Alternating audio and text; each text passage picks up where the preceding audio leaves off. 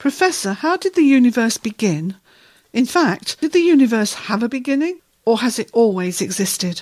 Those are some of the most important questions that humans have asked throughout the centuries. Fortunately, now we have better answers than the people who originally asked them.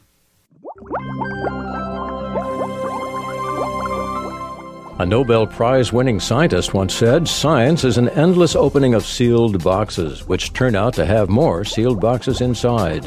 The more one learns, the more there is to learn. Let's open another box today on truth in the test tube. Did the universe have a beginning? If so, how did it begin? The science and philosophy of cosmology attempts to answer that important question, and one of the best answers has emerged very recently, provided by the world famous philosopher Dr. Antony Flew. Isn't he the man who wrote a book entitled The Presumption of Atheism? Didn't he say he would presume that God does not exist unless evidence convinced him otherwise? Yes, but Professor Flew's life motto was follow the evidence wherever it may lead. As he followed the evidence, his thinking developed so much that he wrote a sequel entitled There Is a God, with a subtitle of How the World's Most Notorious Atheist Changed His Mind.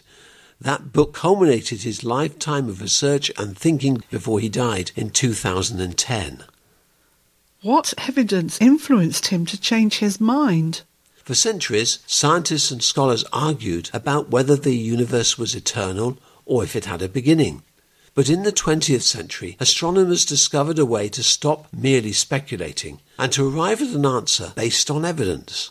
Are you referring to the discovery of microwave radio waves that seem to have originated when the universe was created? Yes, the more formal term for those waves is cosmic background radiation. Professor Flew explains When I first met the Big Bang Theory as an atheist, it seemed to me the theory made a big difference because it suggested that the universe had a beginning and that the first sentence in Genesis, in the beginning God created the heavens and the earth, was related to an event in the universe.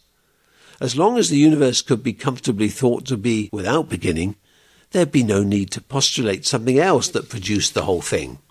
So, if the universe had no beginning, it wouldn't need someone to create it. An atheist could be comfortable with that idea. But the evidence for the Big Bang Theory changed all that. If the universe had a beginning, it became entirely logical to ask what produced this beginning. This changed the situation radically. Flew predicted that atheists would try hard to interpret that discovery in some way that wouldn't require a creator such as God. But in Flew's words, I admitted that believers could equally reasonably welcome the Big Bang cosmology as tending to confirm their prior belief that, in the beginning, the universe was created by God. Hadn't cosmologists based some theories on the assumption that the universe had always existed? Didn't they resist having to discard their old theories and accept a beginning? Yes, but soon the evidence that the universe had had a beginning became too strong to resist. And later, astronomers recognized that dozens of characteristics of the universe coordinated together so well that they seem to have been engineered and orchestrated in a fine tuned arrangement. I've been reading that some scientists have a newer hypothesis. They recognize that so many features in the universe need to be exactly as they are, or life could not exist.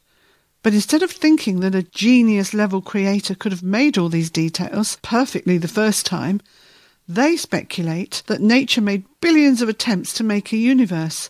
They hypothesize that most of them failed, but we live in the one that succeeded. That's the hypothesis of multiple universes or a multiverse. The problem with that is that the one universe we know is so extremely complex but scientists calculate that the number of universes could be as high as 10 to the 500th power. The number 1 followed by 500 zeros? Yes, they reason that if there were that many universes, it wouldn't be surprising that one of them developed with characteristics that enabled life. And that's how atheists prefer to explain the livable universe, where we exist. When Professor Flew tried to follow where the evidence leads, what did he think about that possibility? He wrote, The postulation of multiple universes is a truly desperate alternative. If the existence of one universe requires an explanation, multiple universes require a much bigger explanation. The problem's increased by the factor of whatever the total number of universes is. It expands the why is there something instead of nothing question. Instead of asking why there is one universe instead of nothing, the multiverse speculation asks why are there 10 to the 500th universes instead of nothing? Professor Flew compared that to an excuse some students tell their teachers to explain why they don't have their homework ready to bring to class. He said, It seems a little like the case of a schoolboy whose teacher doesn't believe his dog ate his homework. So he replaces the first version with the story that a pack of dogs, too many to count, ate his homework. so Professor Flew calls the multiverse concept a truly desperate alternative. Yes, and he calls the existence of a precisely coordinated universe something too big for science to explain. Now that's an interesting statement. The existence of a precisely coordinated universe is something too big for science to explain. A man who recently received a prize of more than a million dollars expressed a similar thought. Polish cosmologist and philosopher Michael Heller was awarded the Templeton Prize for Progress in Religion in a ceremony in Buckingham Palace. Dr. Heller talks about the root of all possible causes. The root of all possible causes? He analyzes the way some people try to answer the question, why is there something instead of nothing? Heller reasons various processes in the universe can be displayed as a succession of states in such a way that the preceding state is a cause of the succeeding one.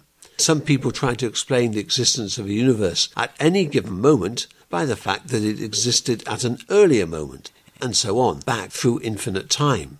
In other words, the universe exists now because it existed before. Dr. Heller answers yes, one event does lead to another. The universe exists now because it existed previously.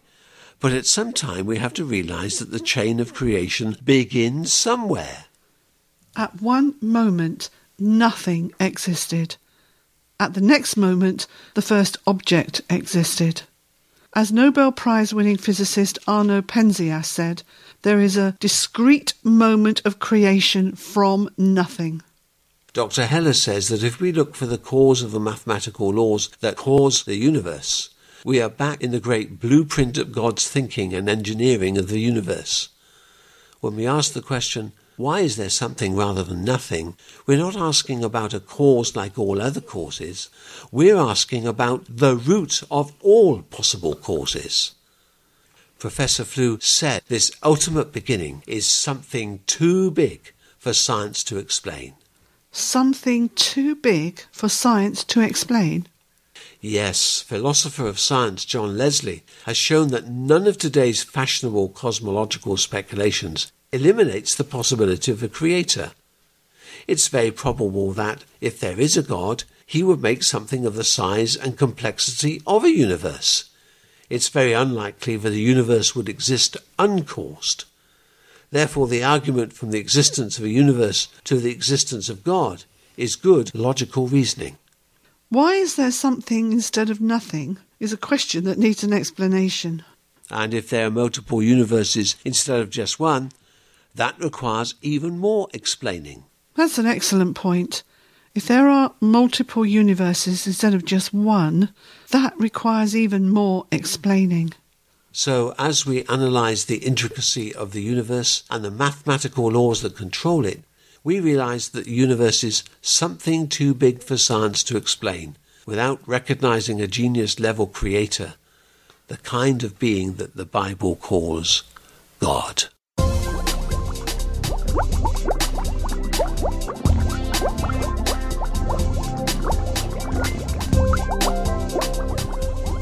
Thank you for listening to Truth in the Test Tube.